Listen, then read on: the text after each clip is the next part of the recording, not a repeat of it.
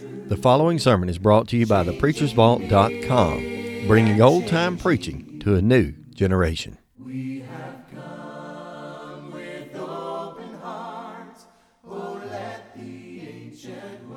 Good evening. It took a little bit. Cliff and I are both in between the situation that Abraham and Lot were in, and we were both playing Abraham. What I mean by that is I didn't feel well earlier. I had taken some medicine for what seemed to be a migraine coming on. Didn't know if it worked, so I asked Cliff to cover. He ran up here, run off outlines, got all ready to go. Then I felt fine, and I'm ready to go. And then we stood right here and argued over who was going to go. So it looks like we're both going in different places. But Cliff is definitely prepared. He's got some great outlines up here. I don't know if we'll hand those out at the end or save them for later. He gave me the cheat sheet so I could do either way I wanted. But we're going to be in Mark chapter 4. Uh, we are finally down to Mark chapter 4. Um, if you want to be literal with that and not and, and technical about it, we're not quite there. We're in Mark chapter 3, actually, verses 31 to 35. Uh, but that is a context that we have reflected back and forth on as we've been moving very slowly and incrementally through the preceding context, which was Mark chapter 3, verses 21 through 30. And that all had to do what we were calling at that time, at least, the unpardonable. I like to call it the ungetoverable sin, the sin that is unto death, the sin that is against the Spirit. According to verse 29, Mark's account, which can result in danger of, quote, eternal damnation. That's the King James translation of that. Other translations uh, put there eternal sin, which equates the same thing. If one commits a sin and they're unwilling to repent of it, the context, that becomes an eternal sin, therefore results in eternal damnation. So there's not a problem with any of those translations in that and the way they come out. But in this context, verses 31 to 35 basically picks up. Jesus settles back in. That's kind of behind him. He said this uh, as I call it, the accusation that was made by those Pharisees. His interrogations came out, and he developed those verses 23 through 27. And then 28 and 29, there was the illustration that he brought out. And of course, he proved his point. And that is that if you're willing to deny me, and therefore also deny the work of the Spirit and all the authority and power that comes from it, then you are committing a sin that is unto death. And that's basically an unrepented of sin. And that's kind of the only application we can make today.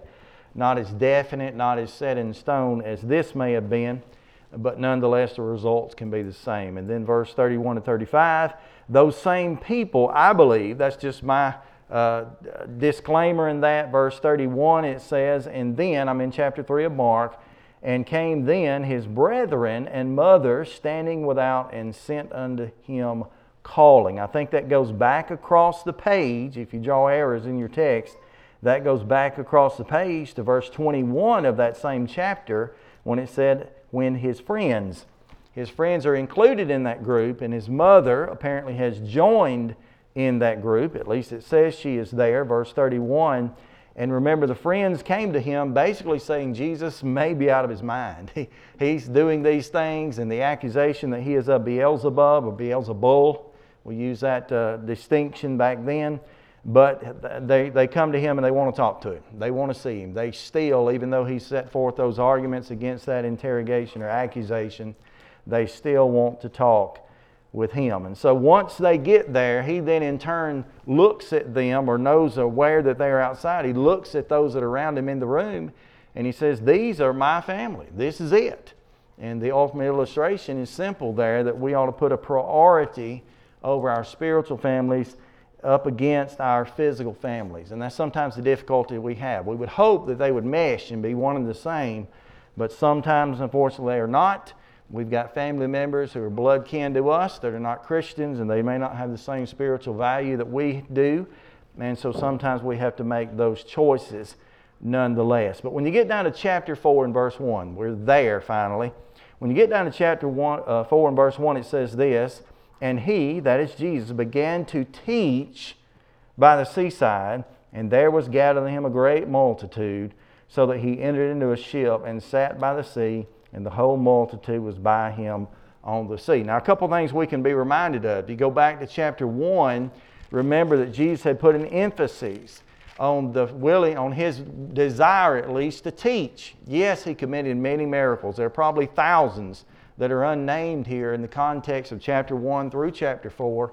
Uh, but nonetheless, his emphasis was always to teach. And so, what you might jot out beside chapter 4 and verse 1 is he gets back to business.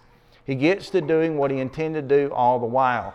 The miracles that he put forth, those signs, those wonders, those mighty deeds, miracles, were all simple validation to the victory that he was offering through the Word. And that's kind of the way I have viewed that and kind of the way I understand that. He was only validating what he was teaching, which was ultimate victory.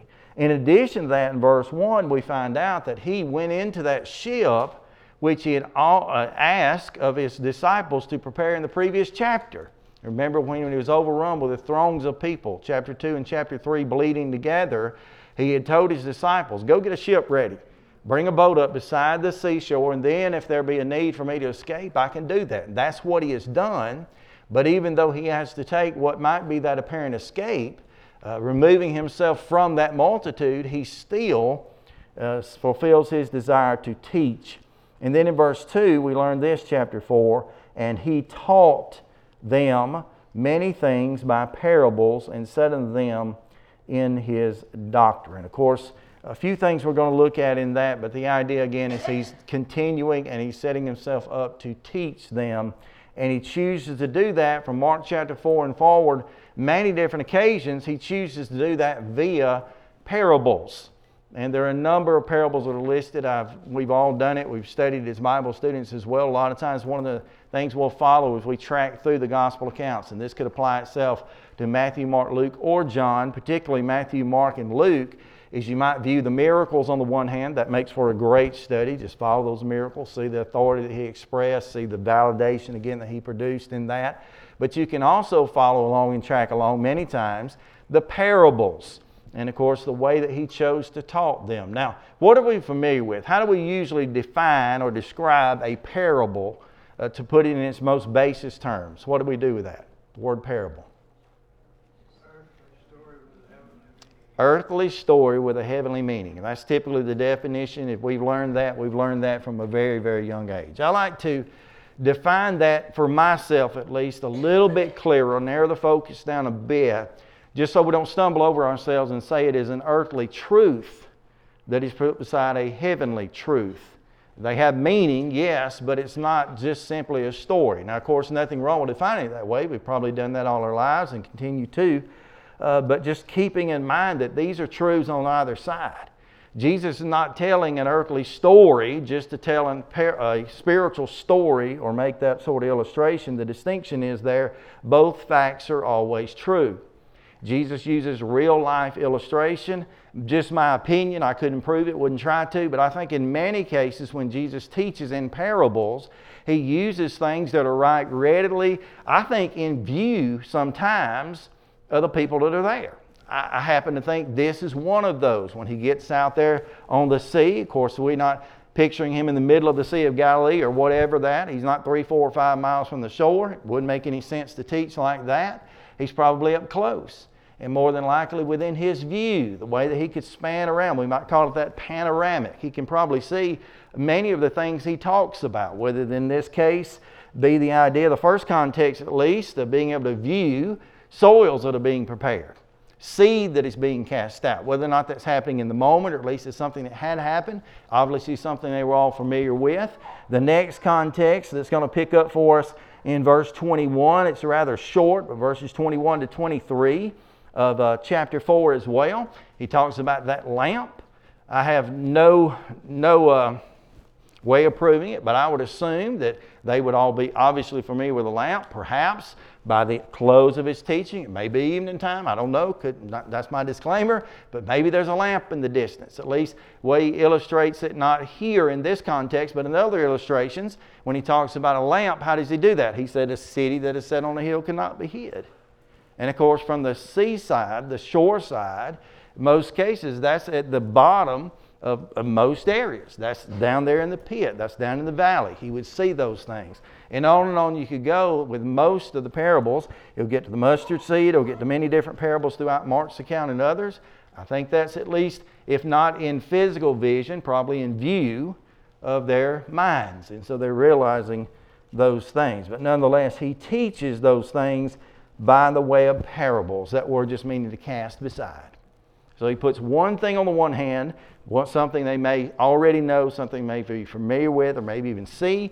He puts it beside that spiritual truth. Now, in Mark's account, we're not to it, obviously, we hadn't read very far, but in Mark's account, as well as many others that parallel with this, which, by the way, I try to give you those parallels. Mark chapter 1, 1 to 20 parallels extremely closely along beside Matthew 13, 1 to 23, as well as Luke chapter 8, shorter version of that, 4 through 15. So Matthew 23, 1 to 23, also Mark or Luke chapter 8, uh, verses 4 through 15. That's your parallels. And particularly when you get to Matthew's account, Matthew commits to going through a series of parables. And what do we often refer to those as? Those are the blank parables.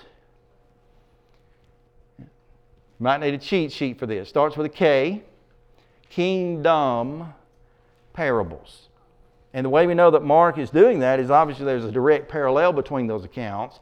But also, if you go across the page, look at what Jesus said in verse 11. I'm looking at Mark's account, Mark 4, verse 11. He says this, and he, that is Jesus, said unto them, Unto you it is given to know what? The mystery of the kingdom of God. And so that's where he's getting to. And the vast majority of the recorded parables, in some sense, at least there are a number of them, not all, but a huge, vast majority of such, are pointing toward the kingdom of God. And so that's just one of those keys that you can oftentimes look for as you do examine the parables. Look and see how the parables relate, many will, but how they relate to the kingdom of God. Now, what forms, and you could give various answers, at least two, what forms of the kingdom, quote unquote, of God do we know? I'm going to do some motions that may help. We got one here on earth, which will be a reference to the church, and then we ultimately have a kingdom where? In heaven. Now the question is, does God rule over one or the other or both? Both of those. He rules over all of those things. And Jesus is being given authority over those, and ultimately would be in heaven with God now ruling over those things, but Jesus has been given authority over both. And so, whether or not it's a reference to illustration wise to the church itself, which those generally bear themselves out, or a broader reference ultimately to heaven itself and the kingdom of God in that sense, the truths line themselves up very well. And so, in this parable that he gives, it's about how the kingdom is built. I'm not sure that's the only way to see it. As a matter of fact, I know it is not, but that's kind of the, one of the ways I've seen it in the last few weeks as I begin to jump ahead and read ahead and study ahead to look at this is this is a parable about how the kingdom itself is built. Now we know that Jesus died for that kingdom, right? We know that Christ built that church and that kingdom, but how do its members, its participants and such, we would call ourselves Christians, how do we get to that kingdom? How to become a part of it?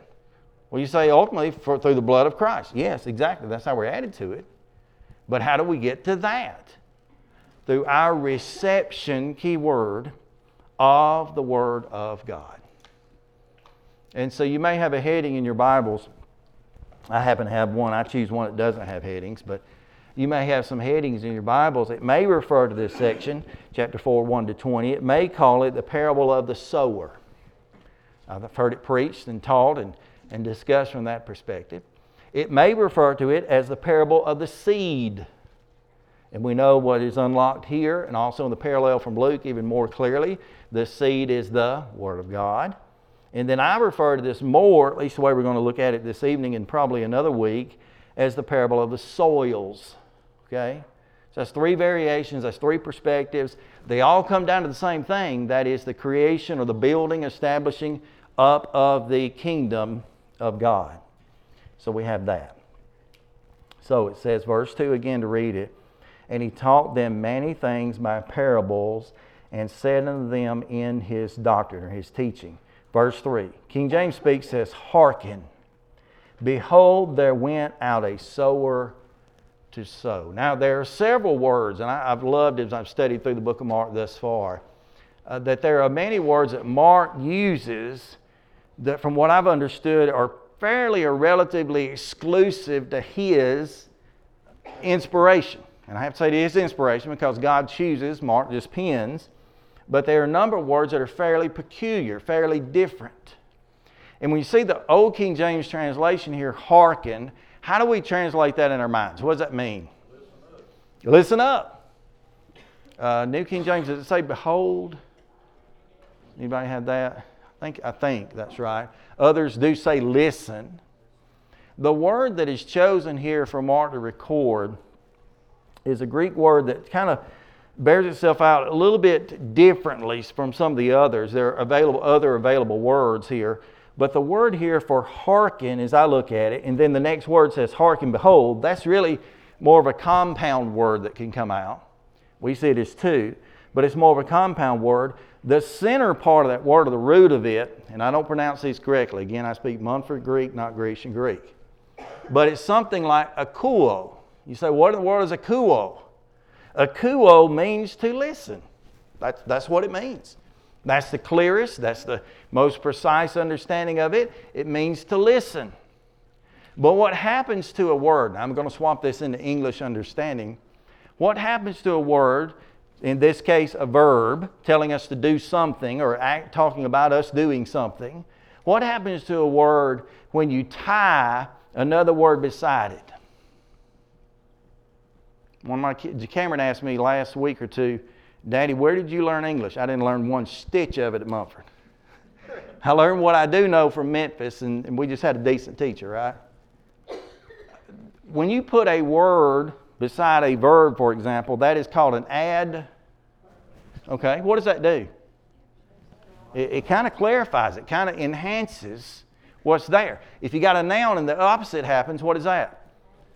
Adjective. I don't know why it's not an add noun, but it's an adjective. Same thing.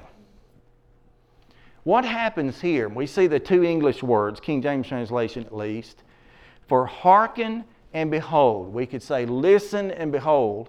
What Jesus really does through tying those two together and emphasizing it the way he does, he says, You listen really, really closely. But it's more than that. Akuo, meaning to hearken, to listen, but then behold, beside it, running those two together, emphasize a careful listening. But I want to show you another verse, and there are plenty to back this up. Go with me, if you don't mind, for just a moment. We don't flip or flop much, but go to Matthew chapter 8. Now, this is not a parallel account, not a parallel account, but it's a parallel use of words. In Matthew chapter 8, verse 27, let me see if I can get there. Matthew chapter 8, verse 27. It's at the top left on page 12. Listen to this verse. But the men marveled, that is, they were amazed, they were impressed, saying, What manner of man is this that even the wind and the sea obey him? Now, as Bible students, what's the context there? We recognize that verse. Jesus has just calmed the seas.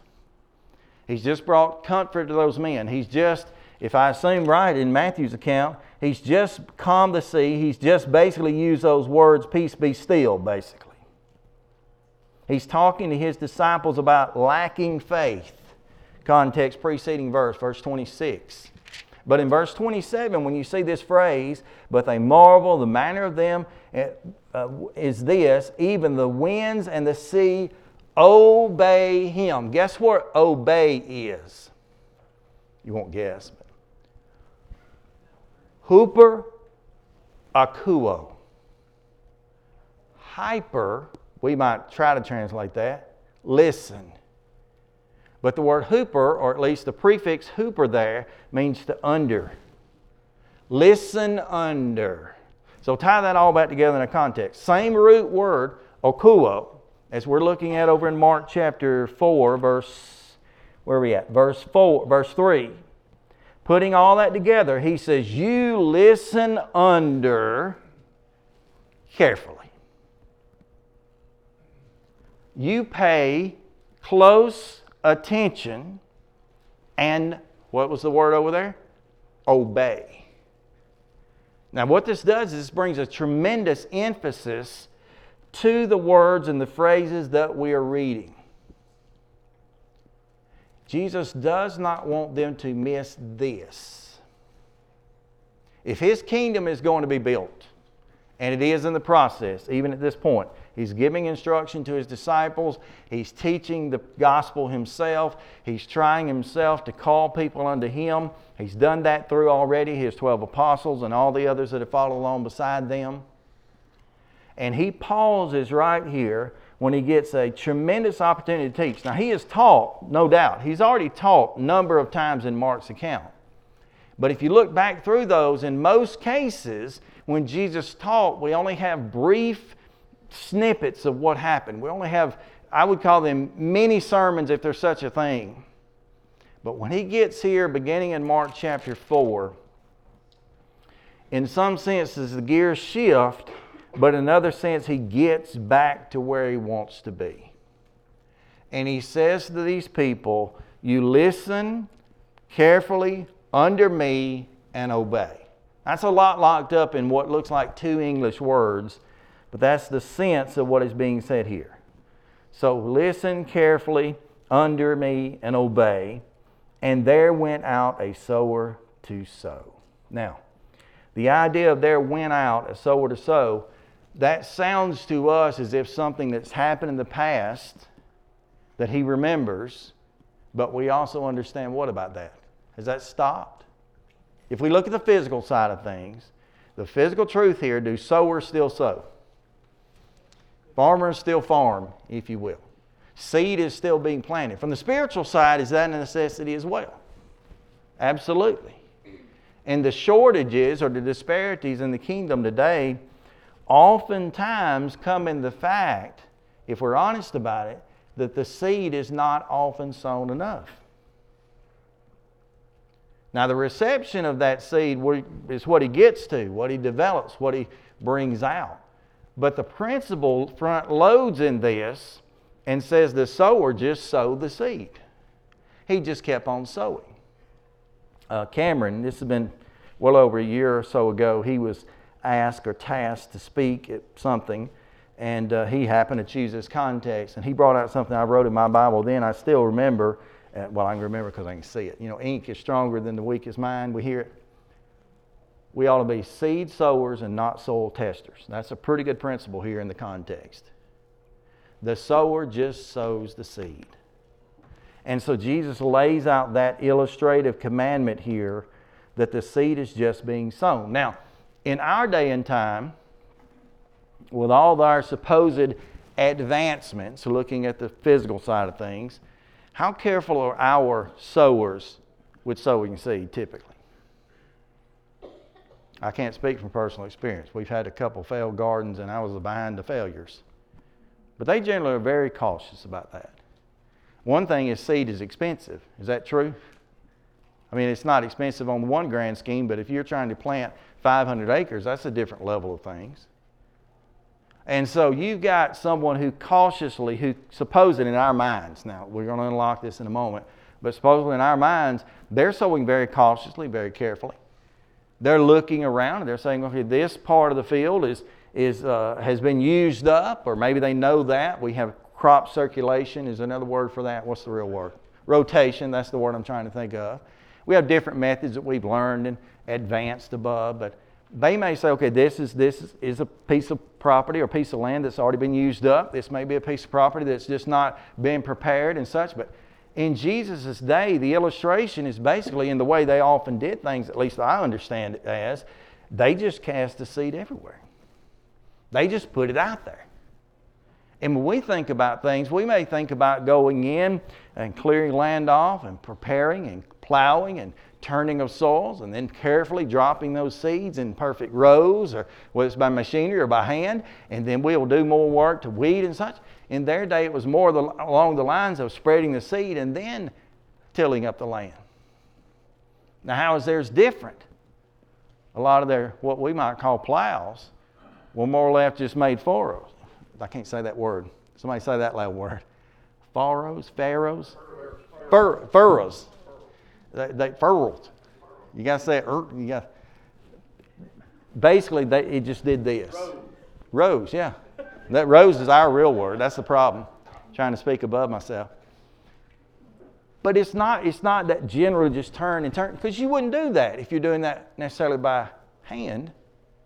So they often would, supposedly, just cast out the seed and then come back and turn that. But what would happen is, and we know this through the illustrations that come out, some of that soil would end up being better than others, more fruitful than others. Some of the problems would be things that are already in the soil, like the stones, things that would come from the soil, like the thorns, things that would be created by those who cross the soil, like those places that are pressed down or worn down. And in this, he develops and sees some of that. Main principle, though, the sower went forth to sow. We've heard that a million uh, times. But the idea is there it's a present active indicative, which is Spanish for, well, it's not Spanish, it's Greek for, you keep going. You don't give up. And he teaches that. And it came to pass, verse 4, as he sowed, some fell by the wayside, and the fowls in the air came and devoured it up. So, one type of soil that we have here is what we often call the wayside soil. Now, for, for understanding and time's sake, instead of just reading through, we'll, we'll go back and forth as we can and then close it together. If you look there in verse 4, what we just read, that little snippet, the wayside soil, that connects across the page to verse 15. When his disciples come back and have question about what did this parable mean? Can you help us? Can you explain this to us? Verse 15 said, And there, and these are by the wayside, where the world is sown, but when they have heard, Satan cometh immediately and taketh away the word that is sown in their hearts. So that's what Jesus said it meant. So, what does it mean? What Jesus said it meant. Now, in, in 99.9% of cases, and we have to be cautious with this, Jesus gives us, thankfully, He gave them and He in turn gives us this ex- expounding of this parable, this single parable here, so that we can use that as a pattern to understand others. You say, well, how do you know that? Well, that's the discussion from verses 11 through 13. How do we understand this? Well, let me show you how to understand it. How important is it? Well, Jesus says, verse 13, for example, and he said unto them, Know ye not this parable? And how then will you know all parables? So, what he's going to do is unlock the door. And we can use this parable to understand others going forward. But we have to be careful.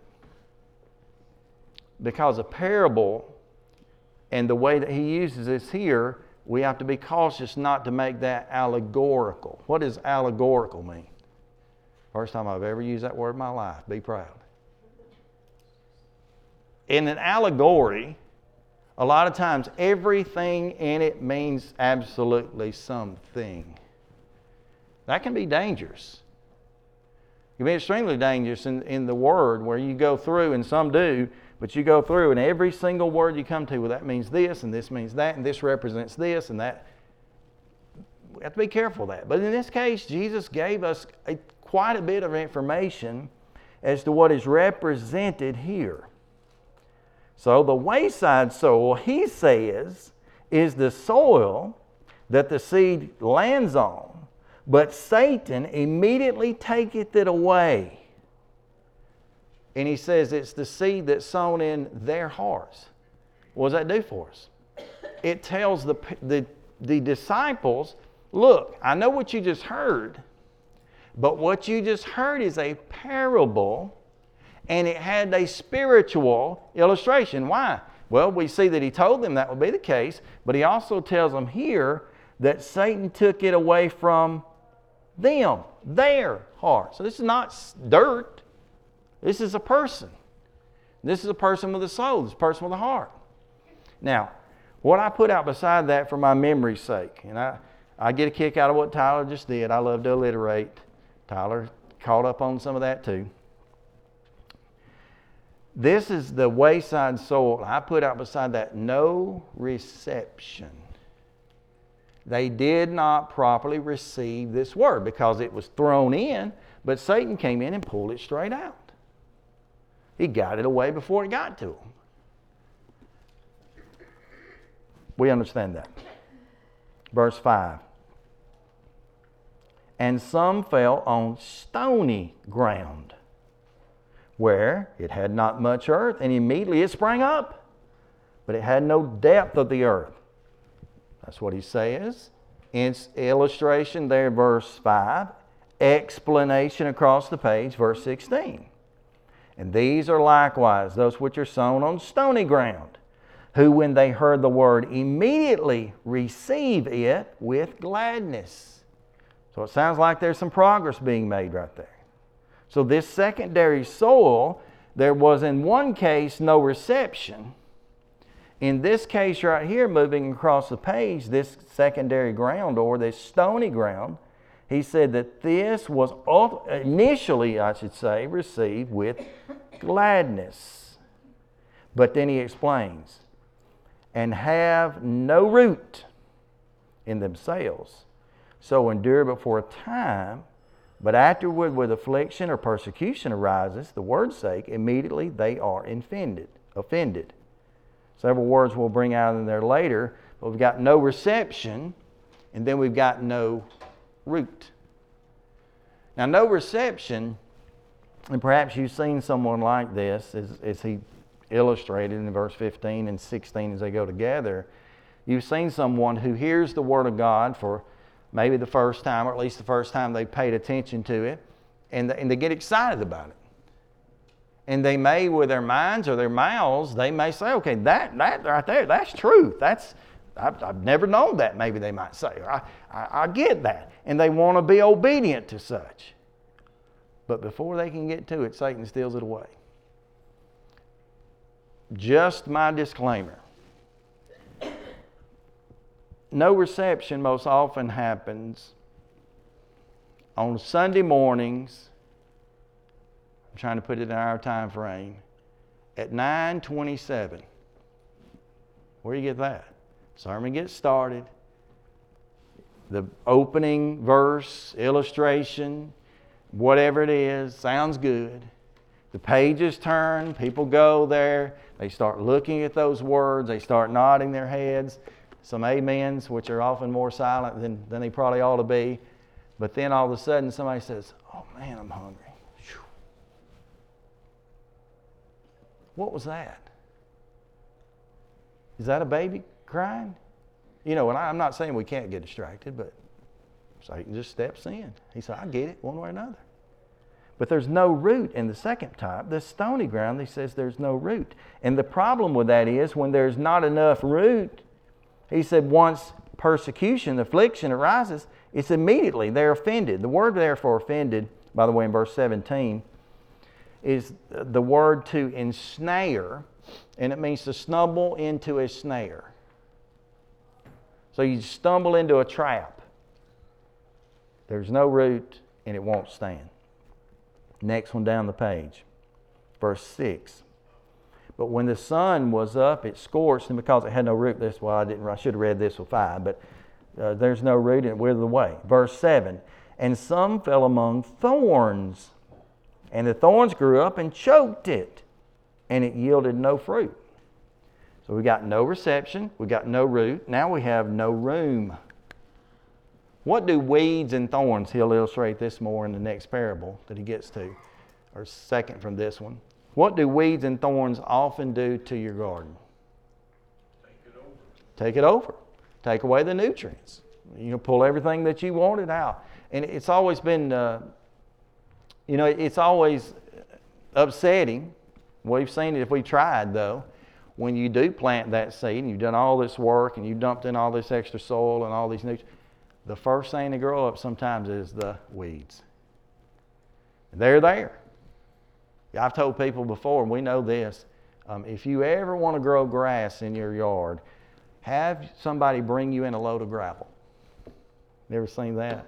We got more gravel, more grass in our driveway than we do in our yard. Things can hold back real plants, legitimate things. Now, what is his explanation, though? He says that some of those fell among those thorns. Verse 7, go across the page to verse 18. And these are they which are sown among thorns. As they hear the word, the cares of this world, and the deceitfulness of riches, and the lust and other things entertaining or entering in, choke the word and becometh unfruitful. So, the illustration he gives, there's no room because the cares of the world overcome them, because the deceitfulness of riches overcome them. Which, by the way, the word deceitfulness here is a word that means to be delusional. It's so easy to get involved in what we might call the hustle and bustle of this life to the point where our focus on God wanes away really quickly. Have to make that next dollar, have to take that next vacation, have to have that next whatever it is, and just get sucked in and sucked away by this. And he illustrates that as if it were a thorn. What do thorns do to our skin? How many of you love to pick black? Is it blackberries or blueberries that's worse? They probably both bite. So you like that? I don't think we ever ate a whole lot, but I remember the once or twice when the good brother from church said, Come on, Mama, I got blackberry, and Mama bring us all. Hated that. I mean, we've shucked Oldsmobile Delta 88 trunks full of corn and liked that a whole lot more than a few blackberries to fill up a cup, but it causes pain, it causes distraction. You ever get a splinter? What catches your attention for the next three days until you get that out? It, it, it, hurts, and, and it's hard to think about much else. Probably a little bit of a more practical illustration here. And then verse 8 And some fell on good ground, and it yield fruit, and sprang up, uh, sprang up and increased, and brought forth some 30, some 60, and some a hundredfold. That goes across the page to verse 20. These are they which are sown on good ground, such as hear the word and receive it, and bringeth forth some 30, some 60, and some 100. What determines, we don't have time to really finish that, but what determines what is the major difference between the first three previous types of soil and the latter? Their,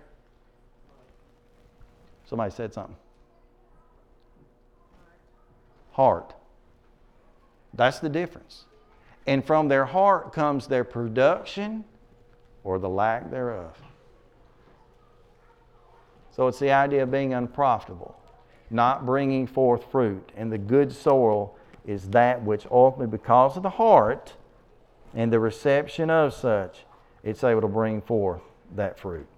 That's not all we'll say about that, but that gives a good basis for the four types of soils that are available. Again, those were no root, no room, no refusal.